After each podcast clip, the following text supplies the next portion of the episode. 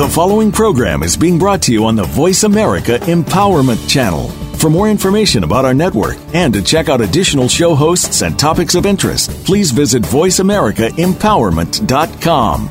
The Voice America Talk Radio Network is the worldwide leader in live Internet talk radio. Visit VoiceAmerica.com. The views and ideas expressed on the following program are strictly those of the host or guests and do not necessarily reflect the views and ideas held by the Voice America Talk Radio Network, its staff, and management. Help! I need somebody. Help! Not just anybody. Help! You know I need someone. Help! Welcome to Family Caregivers Unite with Dr. Gordon Atherley. Family caregivers don't have to be alone in their experiences. You will hear from experts and other caregivers facing the same issues that you may be facing. Now, here is your host, Dr. Gordon Atherley. Welcome to episode 217 of Family Caregivers Unite. This is Dr. Gordon Atherley, your host. After retiring from medical practice, I became an activist for family caregiving. Our topic today is moving your adult child to independence. Independence is important for every adult, but achieving independence can be challenging for adult children with mild intellectual difficulties. Independence offers to young adults with mild intellectual disabilities benefits that include living their own lives, attaining a sense of their own value by having their own place in society and in the workplace, strengthening of their own sense of their dignity and self esteem.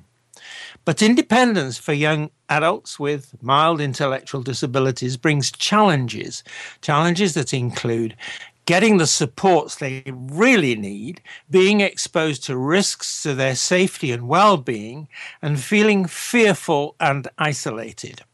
So, enabling young adults to achieve independence involves stressing its benefits and overcome, overcoming the challenges it involves for them and their family caregivers. Which is why our topic, moving your adult child to independence, is so important. To discuss it, our guest is Heather Resnick. Heather is a revolutionary parent. For 26 years, she's advocated for her daughter who has a mild intellectual disability. Since 2007, she's advocated for help for people with intellectual disabilities who are capable of living independently with supports.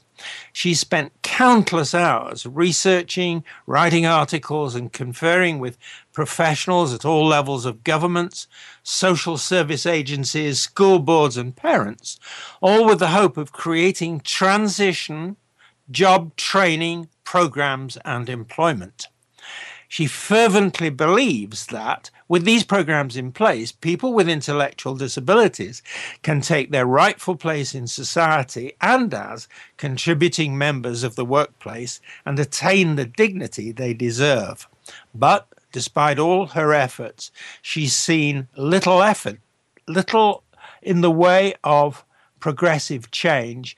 And I'm emphasizing that despite all her efforts. She graduated from York University Faculty of Arts and from Seneca College Legal Administration and Government Operations. She's the author of Women Reworked Empowering Women in Employment Transition. So, welcome to the show, Heather.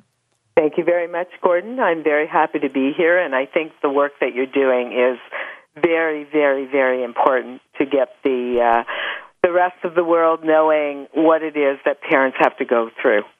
Thank you. Thank you for saying that. Now, please you tell us more about your story of your life and your work. Well, I'm a three time cancer warrior. I wrote my book, uh, Women Reworked, uh, back um, in 2005, and it was uh, written after my second uh, cancer, and um, that's because I had been at home for 20 years with my uh, children. Although that's an oxymoron because I never stayed at home and just ate chocolates or watched TV. I was involved in a lot of uh, volunteer programs at the time, um, but you know, I wanted to go back in the work place, and I saw that there was um, a great fear for women who wanted to reenter.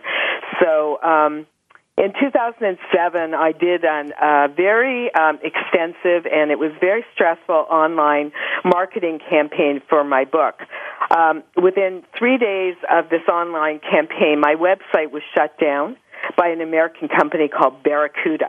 Um, Barracuda trolls uh, websites for spam. And without even checking for me, um, they shut my website down. And this was in the middle of a, an online Amazon marketing campaign. And so the momentum I had built up totally just fell, uh, uh, just like it fell off a mountain. And, um, I was really, really upset. So I have to tell everybody to beware of the barracuda. Anyway, um, so I was deemed an international spammer. that was my 15 minutes of fame.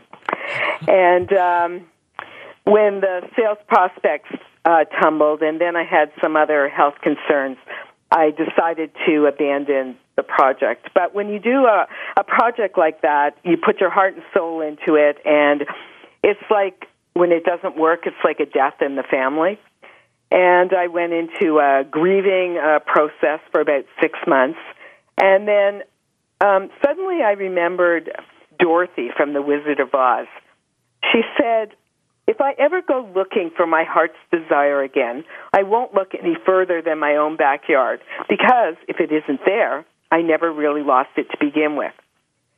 All of a sudden, it hit me that I had been successfully advocating for my daughter for two decades and that maybe I had um, the necessary um, skills to reach out and help other parents who have children with intellectual disabilities and help them navigate the treacherous waters of the educational, financial, and social supports that were out there.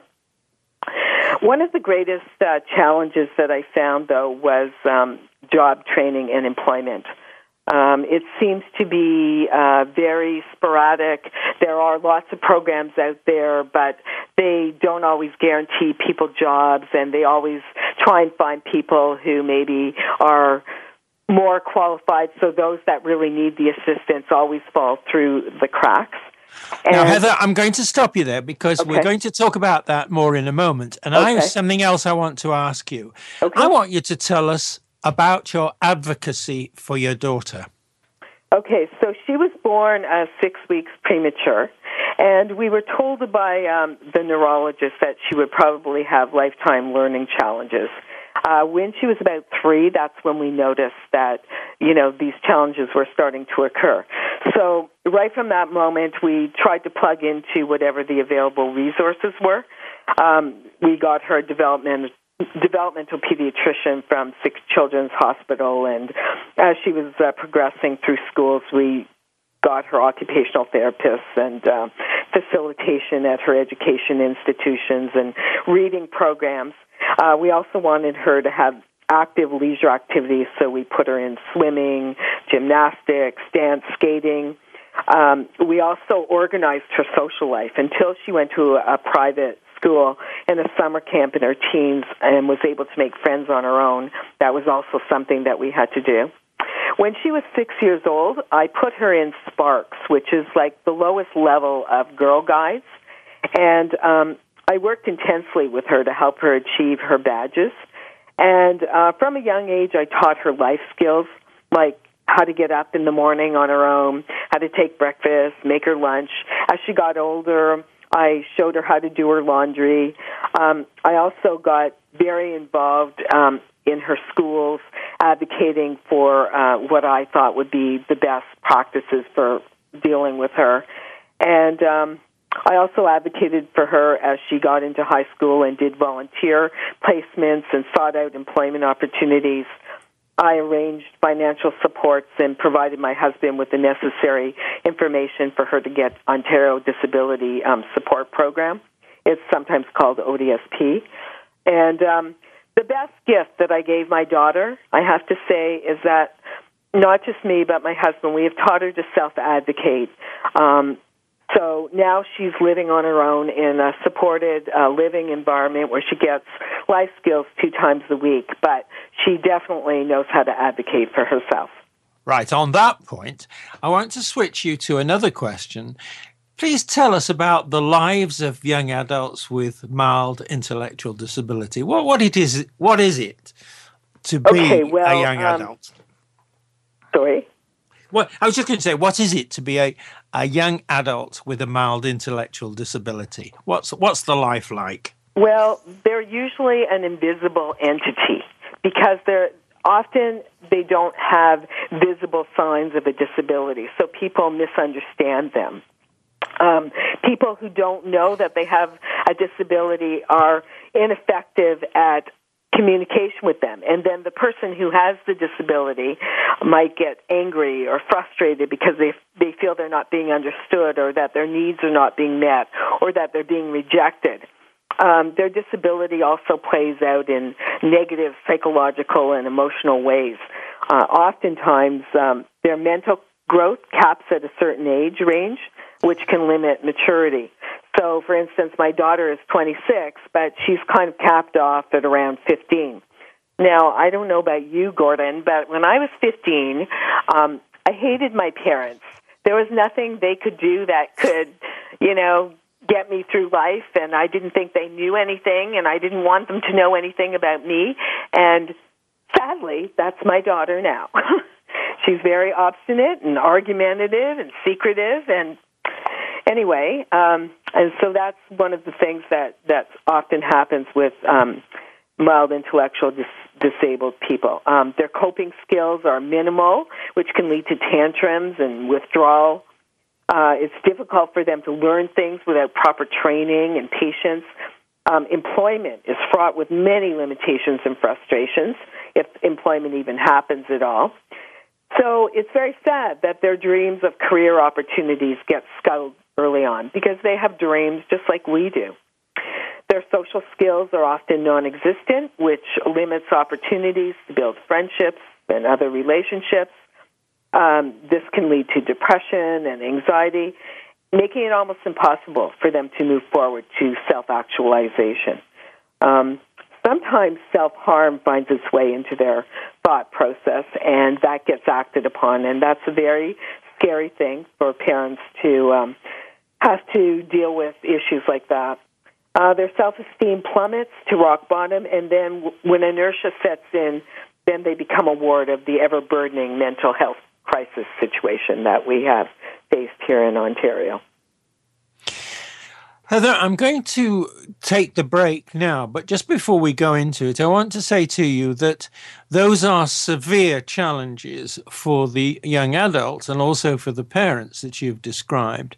And in the next segment, we're going to be talking about the challenges and the way in which um, they appear and the severity with which they appear.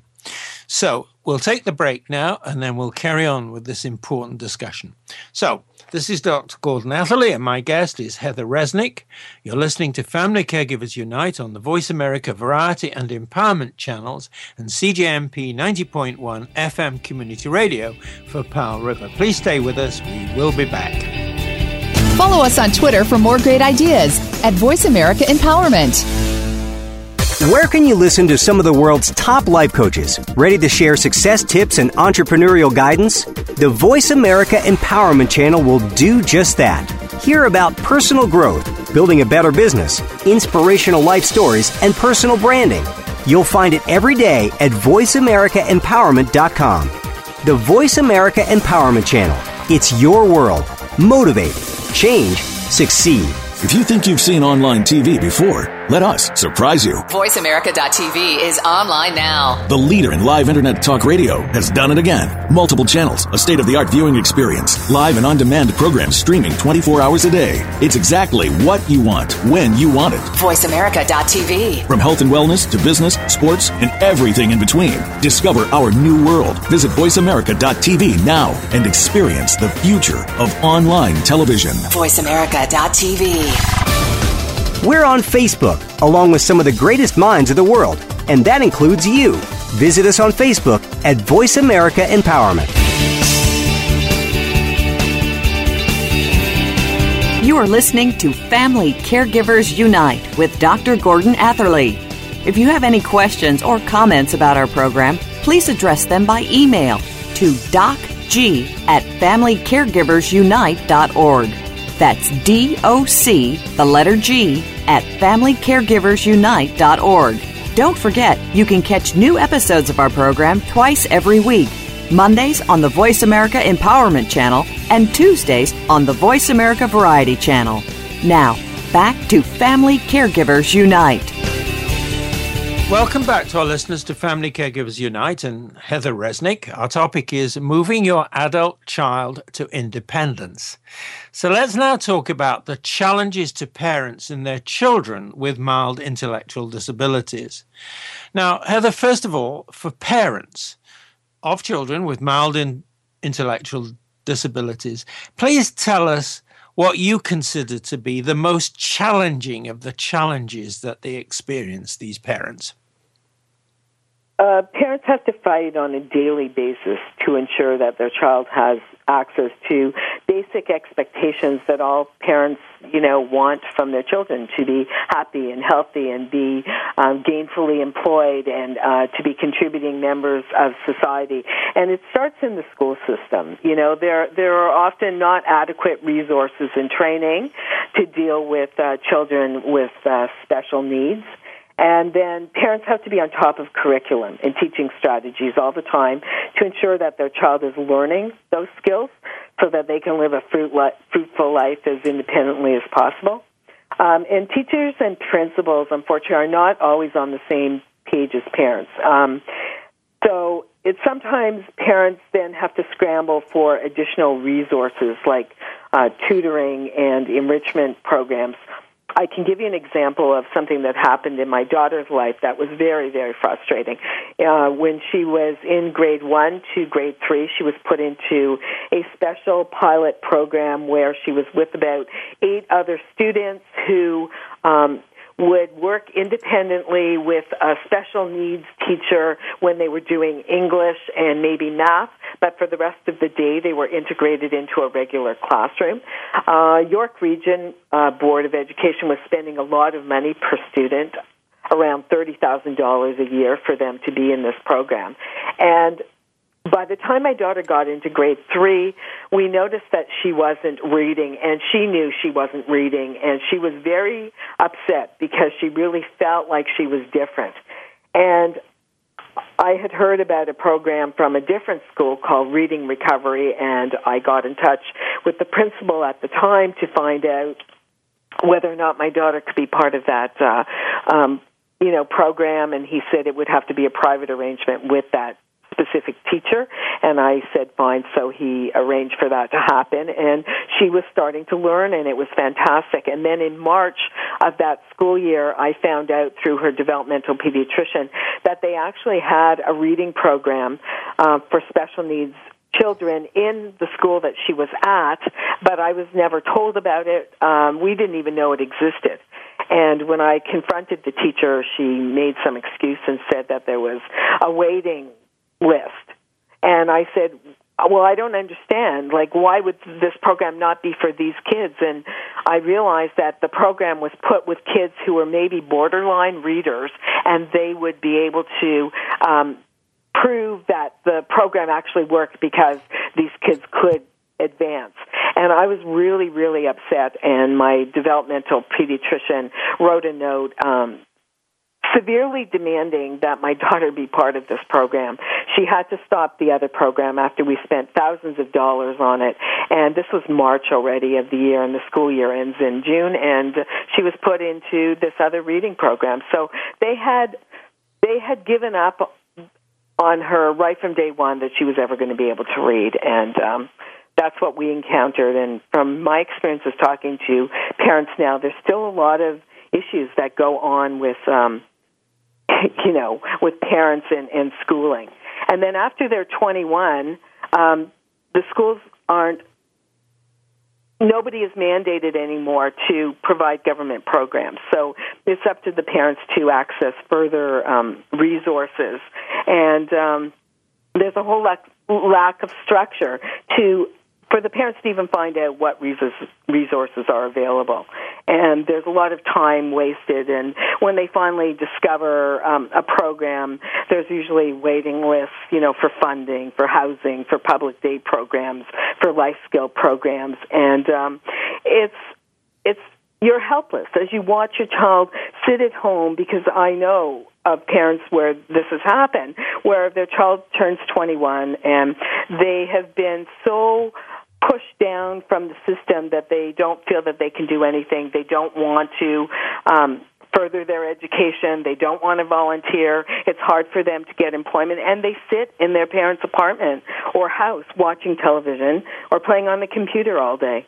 Um, so there's a serious isolation factor um, right. also that happens for parents because you know, for other parents who don't have kids with disabilities, they just don't get it. And the parents are just exhausted anyway, and they just don't have time for um, a social life. And it's um, it's a very um, pervasive worry to have your dis- disabled child um, no longer um, be able to you you would no, no longer be able to help them when you're not around, you know, or or you're not able to anymore look after them, and you don't know what to do with them at this point. Right. Now, let's, it's the same question, but it's regarding the children. What are the most challenging of the challenges that they experience, especially when they're starting to live independently? Well, normal learning processes are often impeded because they lack comprehension, sometimes physical coordination, coping skills, and caring. And what I mean by caring is is that they don't see the bigger picture or the need for them to maybe learn a specific skill. And sometimes I know we often tried to teach my daughter um, skills, but you know she she refused to listen to our suggestions, and it it you know, because it, she felt it undermined her sense of independence and self worth. So we always had to get external people to, you know, to teach our people to teach our child uh, those skills, and then for that person to work with our child. They have to build up the trust so that the child feels comfortable enough to even want to uh, work with them. And then um, then that person has to motivate them to learn the skills. And nothing can be taken for granted. Everything has to be clearly stated to them, shown if possible with step by step written instructions. There has to be constant repetition. Um, it can take months, for example, to learn how to cook a chicken, you know, or a piece of chicken. Um, skills need to be revisited to ensure retention. Um, enormous amount of time. Um, uh, this and it frustrates the person learning the skills. You know, they're ready to pack it in quite early on in the process because they're just getting so frustrated. And then budgeting is another serious um, barrier. Often their uh, levels of math are lower, so they don't have concepts of money like how much they have and how much things cost and if they're going to get change back and how to save and how to budget and um, you know everything is just hard for them to comprehend. I know one young man who got a credit card sent to him he didn't even have a job, so I, I don't know why they would target him. And without telling his parents, he began to use the card. His expenses spiraled out of control until his parents found out. And um, his parents had to negotiate with the company to reduce the amount of money owing, you know, given his circumstances. But that's really, we, we wouldn't let my daughter have a, a credit card for that specific reason. And it's right. not easy when their peers have credit cards and they can go and buy things whenever they want. But we were pretty adamant, so she's gotten used to the fact that she can't have a credit card. Right. Now, I want to ask you a question that concerns the kind of issues of safety and well being. Um, for these children, what are their risks to their safety and to their well being that e- either they or their parents fear or that they could experience when living independently? What are those risks and what are the fears? Well, they're very vulnerable. They're very, most of them are very trusting souls, and they don't see the danger of anyone who might want to hurt them or take advantage of them. And I know one woman, she's in her 30s, and she lives in a public social service group home. Um, and she met a man outside of the home, and he got her to move in with him and his family, and he encouraged her to smoke marijuana. And the worst thing was is that he had her turn over her Ontario Disability Support check to him every month. Uh, the mother was frantic. You know, she tried to intervene, but the daughter, who's of legal age, um, supposedly, um, but is not in the capacity of legal age, refused to listen.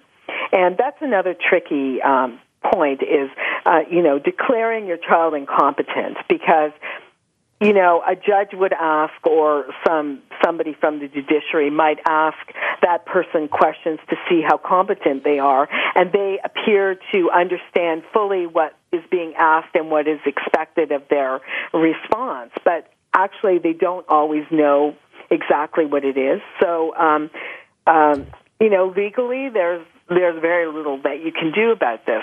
And in this particular whole um, group home, um, they refused to intervene also because of this woman's legal age and her right to control her own life. So the mother was lucky that she was at least named as a trustee and guarantor for the um, disability check. And uh, she was able to get them to send the check directly to her so she could at least pay the group home because the mother was really concerned that her daughter would lose a spot, her spot, because there are years and years of waiting lists to get into these um, um, these group homes. And uh, the mother was just beside herself. You know, she had no clue uh, what she was supposed to do. And I can tell you in my daughter's own life, um, there have been countless times when she hasn't been given change back from an unscrupulous cashier who failed to tell her that she w- was owed money back. You know, then, you know, for me, I fear internet safety. I'm always concerned that my daughter's going to provide information that's going to allow viewers to access her personal information and she could be tracked or she's going to put on uh, provocative photos on there. And, you know, we try and talk to her about it, but she's pretty adamant. She knows what she's doing and nobody cares. And it's, it's very hard to try and tell somebody what to do when they think that they know what it is that they have to do. So, you know, and then there's anxiety and, um, you know, OCD, which is, um, you know, um, oh, geez, I can't remember what the rest of the term for OCD is, you know, where you're constantly doing the same.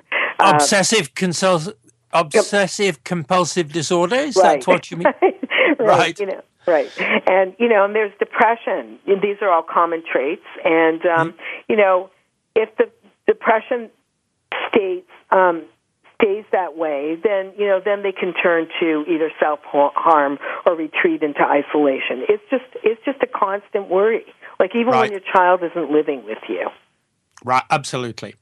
Now, unfortunately, it's the end of this particular segment, so we're going to go for the break, but we're going to be returning to some of these things that you've been talking about, Heather. So, this is Dr. Gordon Atherley, and my guest is Heather Resnick. You're listening to Family Caregivers Unite on the Voice America Variety and Empowerment channels and CJMP 90.1 FM Community Radio for Powell River. Please stay with us, we will be back. Success starts here. VoiceAmericaEmpowerment.com. It's your world. You need to live up to your full potential. You've heard that for years, but now there's a channel to help you get there. Introducing the Voice America Empowerment Channel. Our listeners have told us that they want to be motivated, hear about success stories, and positive encouragement around the clock. And we've responded to you. The Voice America Empowerment Channel is the home of the world's top life coaches, entrepreneurs, and success experts. Listen to the Voice America Empowerment Channel. Coming soon. We're making it easier to listen to the Voice America Talk Radio Network wherever you go. In addition to listening live, you can check out information about your favorite talk show hosts discover new talk show personalities, add shows to your list of favorites, and listen to all our show archives on demand. All from your iPhone, Blackberry, or Android. Download it from the Apple App Store, Blackberry App World, or Android Market, and get ready to tune in. The Voice America mobile app, powered by AirKast. Live up to your fullest potential. This is the Voice America Empowerment Channel.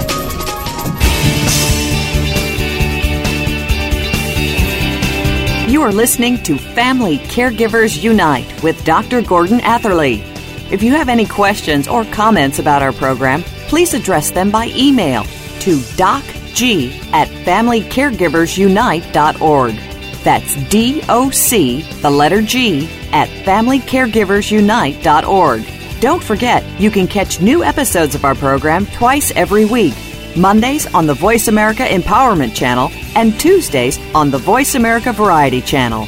Now, back to Family Caregivers Unite. Welcome back to our listeners to Family Caregivers Unite and Heather Resnick. Our topic is moving your adult child to independence. So now let's talk about the ways in which the challenges that we've been talking about can be successfully confronted by parents and by their children with mild intellectual disabilities. Now, the first question I want to ask you, Heather, is related to the research you've been doing. That research, what conclusions have you drawn from it about the ways in which parents and their children can successfully confront their challenges? Well, I discovered that parents have to actively be engaged in providing their children with um, positive support um, tools and resources to be ind- independent. And success rates of children living independently rise significantly when parents are involved in that in that way with their lives. And here's an excellent example: a program that I discovered in the U.S. called Project Search. It's a successful one-year um, high school um, job training transition program for people with either mild intellectual disabilities or sometimes they call them developmental disabilities. Um, their recently published book, it's called High School Transition That Works. It's by Brookes Publishing. Um, it's really imperative that um, for the student to participate in the program, the parents have to agree to buy into its success and support their child. And then in this particular instance of employment of employment, the parents must take the time to learn about the program. They have to arrange for their child to be appropriately transferred into the program. They have to answer in-depth questions about their child's background, including including their needs, social life, employment readiness skills. Attend, um, they have to attend monthly meetings. They have to attend training sessions and activities to help them prepare their child uh, for competitive employment. They're also expected to network with um, for employment opportunities for their children and with um, other parents. And they have to be available to provide continuous support for their child once they are employed. And according to Dr. Patience White, a pediatric rheumatologist in the U.S., she offers nine suggestions to parents. Now, these are in relation to employment, but a lot of these apply to everyday life. And um, it's begin early about talking about expectations, teach children about their disability, ask their opinions and involve them in decision making, give them chores, develop patterns of good attendance, maintain health in order to stay active, involve children in social and leisure activities without the family, uh, talk with children about work early and often, and think about the transition plan in one to two year segments. The best, the best thing, she says, is that parents or caregivers can do for their children's success in employment is to have high expectations of them. And that so often does not happen even with uh, parents of children who've got mild intellectual disability because you just you can't fathom that they can actually achieve certain things because they've been told by teachers and other people that they can't and you start to believe that even as a parent. And um, if you prepare as much in advance as possible it helps to ease the burden um, when they're on their own and they don't like surprises. People with mild intellectual disability, they need to learn slowly and as I mentioned before, it needs constant repetition. Right. Now, Heather, I, similar question, but I want to focus now on your work in advocacy. So, what conclusions have you drawn from your work in advocacy about the ways in which parents and their children can successfully confront their challenges? Unfortunately, I found most of the parents that I talked to or I interviewed, uh, a majority of them don't do a lot of the things that they need to do towards moving their child towards independence. And this is for several reasons. They're exhausted and frustrated and they're overwhelmed. Um, they may have other issues that they're dealing with. You know, they might have other children, they might be caring for another family member. Um, they might have employment problems, sickness or disease, and a lot of them have financial burdens. Um, a lot of them don't know how to access information or how to advocate. Um, after uh, unsuccessful attempts at getting help, uh, they often give up after you know one or two uh, tries, um, and the parents themselves sometimes inadvertently prevent the child from moving forward. Um, for example, um, there are parents who do not want their child to work even if they're capable because they don't want the Ontario disability benefits to be clawed back or cut off completely, which is what happens when you get employment. Um, and then another problem is is that parents coddle their children. They never allow them responsibilities or discipline inappropriate behavior. Um, sometimes they're in serious denial. You know, they, if I pretend a problem does not exist, then maybe it doesn't exist. Then there's a fear factor that creeps in. Um, they know their children are vulnerable and they don't want to see their children hurt. Um, so they can they cocoon them, you know, um, believing that they're protecting them from evil external forces. Um, they distrust service providers because of previous negative experiences, and I really believe that as we do with children, with our children who don't have disabilities, we have to plan for the future. And it's a very daunting experience, but it's a necessary requirement of uh, parental responsibility. And, you know, when my daughter was in um, private school from grade 5 to 12, her teachers um, made it quite clear, based on their own research and previous experience, that without the involvement of parents uh, many of those students would go on to be involved in drugs and alcoholism, criminal behavior, homelessness, and or mental health issues. And um, all of these have a dire impact on not just the, themselves, but their families and, and the society who has to pick up the tab for social health and judicial services. Now, next question, Heather, is what you've found from both your advocacy work and your research. From those, what help do you think is most needed by parents and their children with mild intellectual disabilities to successfully confront their challenges?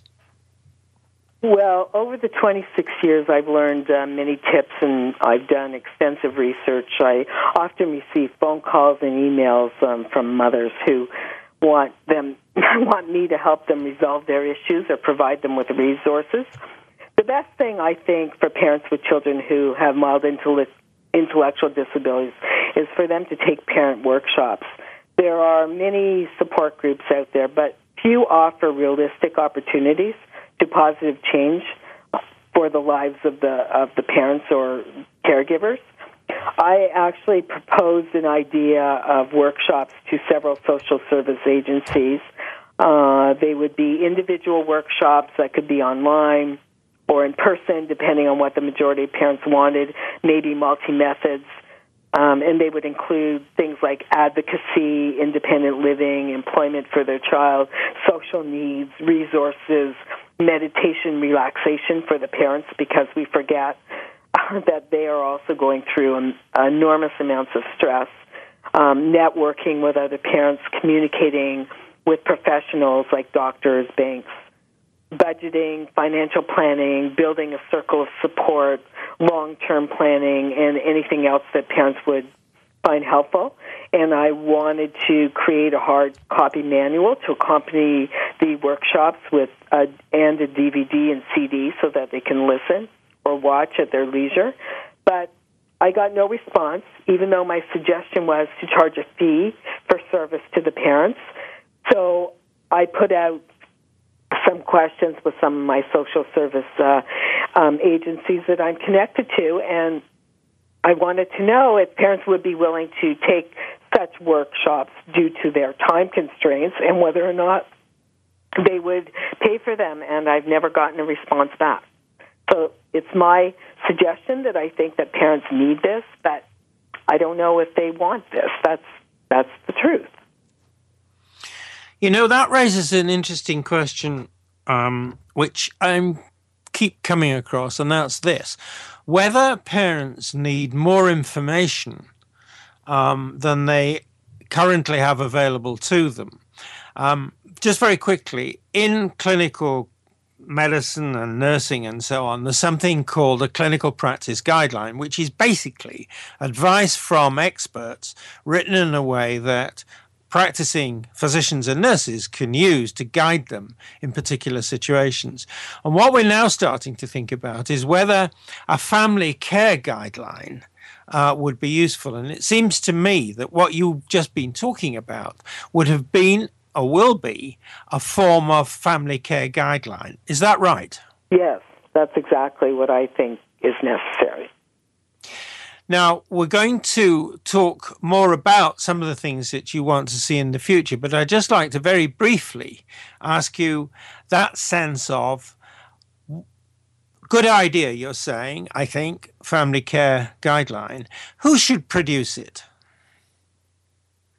Well, I mean, in my suggestion, I said I would produce it because I have the experience to have you know, with my research, and I've done many interviews with parents, and because I get phone calls and emails from them, and just because of my observations of the way, um, you know, I've been inv- involved in um, community services that deal with people with intellectual disabilities. My daughter's whole entire life, and I just see, um, you know, I, I see these missing gaps. I mean, we have meetings from community living, and at first everybody's gung ho, and then the parents uh, stop coming. And I have to say that I'm included in those parents who've stopped coming because I don't see anything happening. I don't see. Um, uh, I just. I just don't see constructive things going on making these changes. There's more cutbacks in resources and more cutbacks in uh, funding than there are opportunities to keep moving forward. So it really is, and and I really found that a lot of parents, uh, not a lot, but but there are quite a few parents that really don't want to be involved. They, they they're so stressed out as it is that they just want they just want the government to be responsible for every aspect of their child's life. And like I said before, we all have a responsibility as parents. And just like we would plan for our children who don't have disabilities, we need to plan for our children who do. And yes, Right. we have limited um, financial resources and physical resources to be able to do that. So we do need assistance, but we also need to recognize our own family responsibility. Right. Now, we're going to stop there and take the break, but we will be carrying on.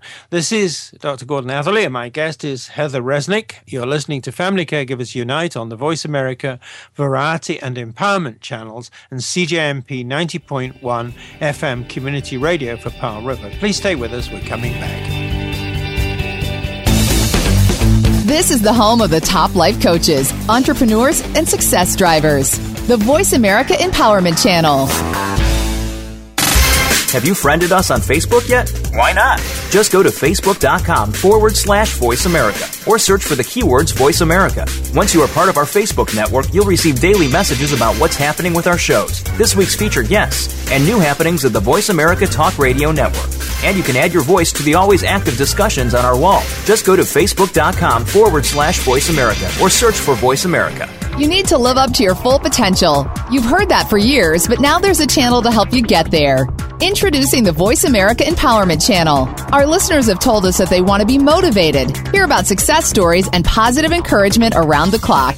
And we've responded to you. The Voice America Empowerment Channel is the home of the world's top life coaches, entrepreneurs, and success experts. Listen to the Voice America Empowerment Channel. It's here at voiceamericaempowerment.com.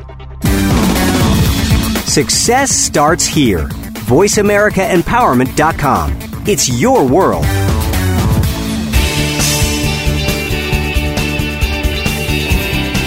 You are listening to Family Caregivers Unite with Dr. Gordon Atherley. If you have any questions or comments about our program, please address them by email to docg at familycaregiversunite.org. That's D O C, the letter G, at FamilyCaregiversUnite.org. Don't forget, you can catch new episodes of our program twice every week. Mondays on the Voice America Empowerment Channel and Tuesdays on the Voice America Variety Channel.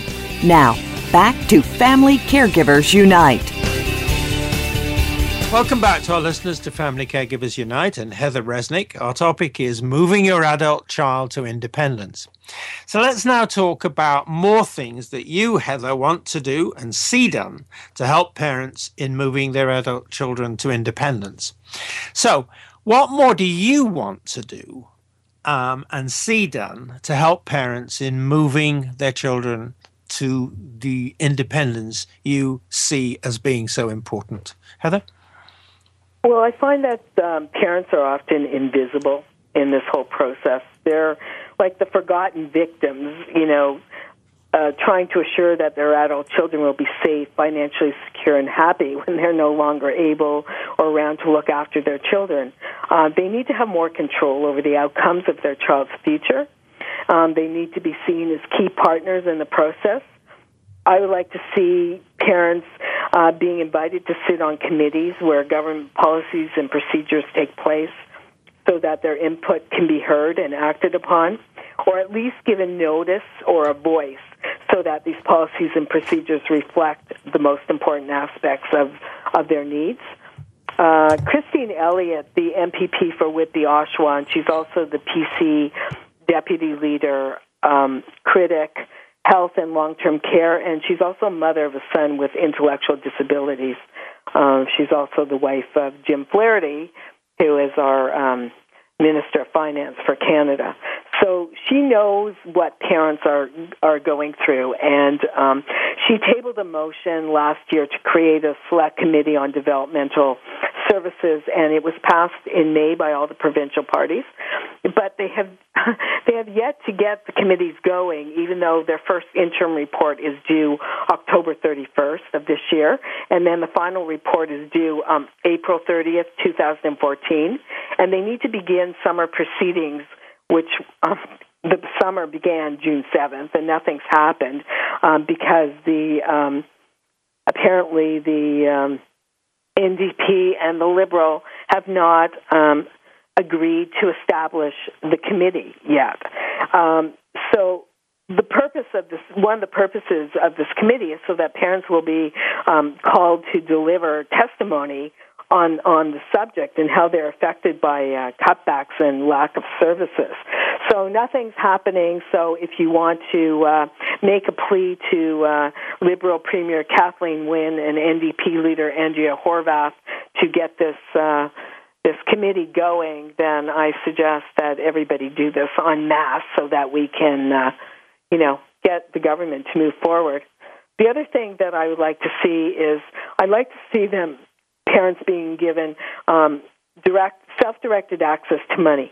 Uh, they do this in the United Kingdom and in Denmark, and and so far it's one of the better ways to determine the best services for the child that will result in best outcomes for the child to live independently. So the parents get the money and they hire the people that they need to provide the services for their children. Heather, what more do you want to see done by healthcare, social, and educational systems to help parents in the kind of situations you've been talking about? Heather? The first thing I would love to see is a Ministry of Disabilities created. Right now, parents have to navigate through so many different um, ministries to get the support that they need, and this this could all be streamlined if there was one Ministry of Disabilities you know, and there could be a branch for living independently. So, um, in healthcare, it concerns me that a lot of uh, family doctors don't have a clue about what's available for uh, uh, for parents and and the stages that their children are going to go through after they've finished um, high school. And I think that's really important that they have a list, an effective transition and list of resources um, also, you know, for psychi- psychiatrists and psychologists and so social workers and occupational therapists and any of the professionals that deal with the families um, who have ch- children with special needs. It would be really great if when you went to your family doctor, you know, a year before a transition point, that your doctor would be able to provide you with resources that you this is what you're going to need from here on in. Um, an example that I came across is that there are many people that don't even know that the Ontario Disability um, uh, Support Program exists, and you have to apply for it when you're 17 and a half. And I've met you know, I've met young people who are 20, 21, 22, and their parents had no clue that that this program existed and that that money is a lot of money, enough for people to help them at least live independently if they don't have a full time job or they're unemployed. It's extra money that they're entitled to, you know, as a taxpayer, and they're being denied because the government's not even advertising this particular, um, you know, program. Um, the government also, in that particular program, they have to decrease the clawbacks so that the person has more money to live adequately. And then under the social uh, service systems, there need to be um, their specific services should be known to the public um, through the um, above services like through the uh, doctors and whatever. And they also have to be clearly defined online and uh, in other notable places so that people know that these programs exist. And they have to provide efficient and effective programs that will ensure success. Um, Another thing that I think is a problem is that there is not anybody working in partnership here. Everybody does their own thing, and um, there are agencies that overlap. And I really think that it's really imperative that everybody begin to work as a partner. Um, the family member, the uh, the family member who's got the disability, um, the social service agencies, the governments, employers, they all need to uh, work together. Um, as far as high school um, they have to create employment training programs that actually work long term. And they have to ensure that the students be given skills that they're going to be employed and then supports afterwards so that they can maintain employment. And the project search that I told you about is just that excellent program that does provide those uh, specific things. Got it. Now, Heather, very last question. What is your message to parents about moving their adult children to independence? Heather? I say you have to take a leap of faith in allowing your child to move into independence. If you've done all the prep work that you can, um, teaching your child as many skills, life skills, and values, then you have to believe that they will be successful on their own. And I can only speak about this from my own experience. In 2007, well, for years actually, my daughter has been searching the uh, internet for programs to go to out of the uh, province or out of the country. And, you know, we would always kind of poo poo those ideas. Well, yeah, okay, that's great. But, you know, there was no way we were going to let her go to some uh, strange place, you know, with given her, you know, challenges in life. But then in 2007, she just discovered with a friend this program down in uh, Florida, and it was an independent living program that was an adjunct to also um, an academic program for people who had difficulty because they had uh, various uh, um, developmental challenges in getting through university and college. So you'd be living on your own while you're learning these um, various skills. So my daughter didn't go, uh, didn't want the academic, and she really has a hard time with uh, academia. So that wasn't the possibility. But the uh, life skills portion was, and we were totally intrigued. And I started to do uh, serious investigation. I talked to parents, I talked to students, I talked to staff, I talked to the administrators. Um, we actually went down to see what the program was like, and we were really impressed. And my daughter was able to try a three week program in uh, the summer of that year. And then in the fall of 2008, we moved her down to Florida. She lived there for two years. Uh, she met the first love of her life. She met friends that she still has to this day. And the truth was, the truth is, is that we knew in our hearts that in order to let her soar, we had to push her out of the nest and the result is now someone who's living on her own. Fabulous. Now, that really is a message of hope. We've talked about some very tough things, Heather, but that's a message of hope, and I think it's wonderful. Now, unfortunately, we are at the end of this particular episode, so I want to say thank you, Heather, for sharing with us all of the things you have shared. So, your own experience, your own insights, the results of your research, what you've learned from your work. And all I can say to you on behalf of everybody is please keep it up we wish you every success because what you're doing is important. And some of the things you've mentioned, maybe we should do another episode on or get together politically or something. Now, I want to say thank you to our listeners. We'd like to hear your comments on this episode. And from our listeners, I'd like to hear about ideas for topics or if you're interested in being a guest on the show. In our next episode, we'll talk about parenting children with special needs. Please join us, same time, same spot on the internet. Talk to you then. Thank you again for joining us this week for Family Caregivers Unite with your host, Dr. Gordon Atherley. Please tune in again twice every week, Mondays at 10 a.m. Pacific Time, 1 p.m. Eastern Time on the Voice America Empowerment Channel, and Tuesdays at 10 a.m. Pacific Time, 1 p.m. Eastern Time on the Voice America Variety Channel. Until the next show, we hope our programs help make the coming week easier and more hopeful.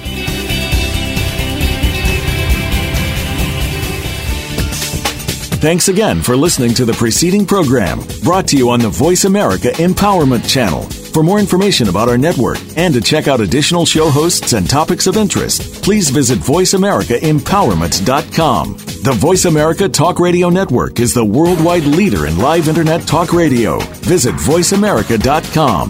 The views and ideas expressed on the preceding program are strictly those of the host or guests and do not necessarily reflect the views and ideas held by the Voice America Talk Radio Network, its staff, and management.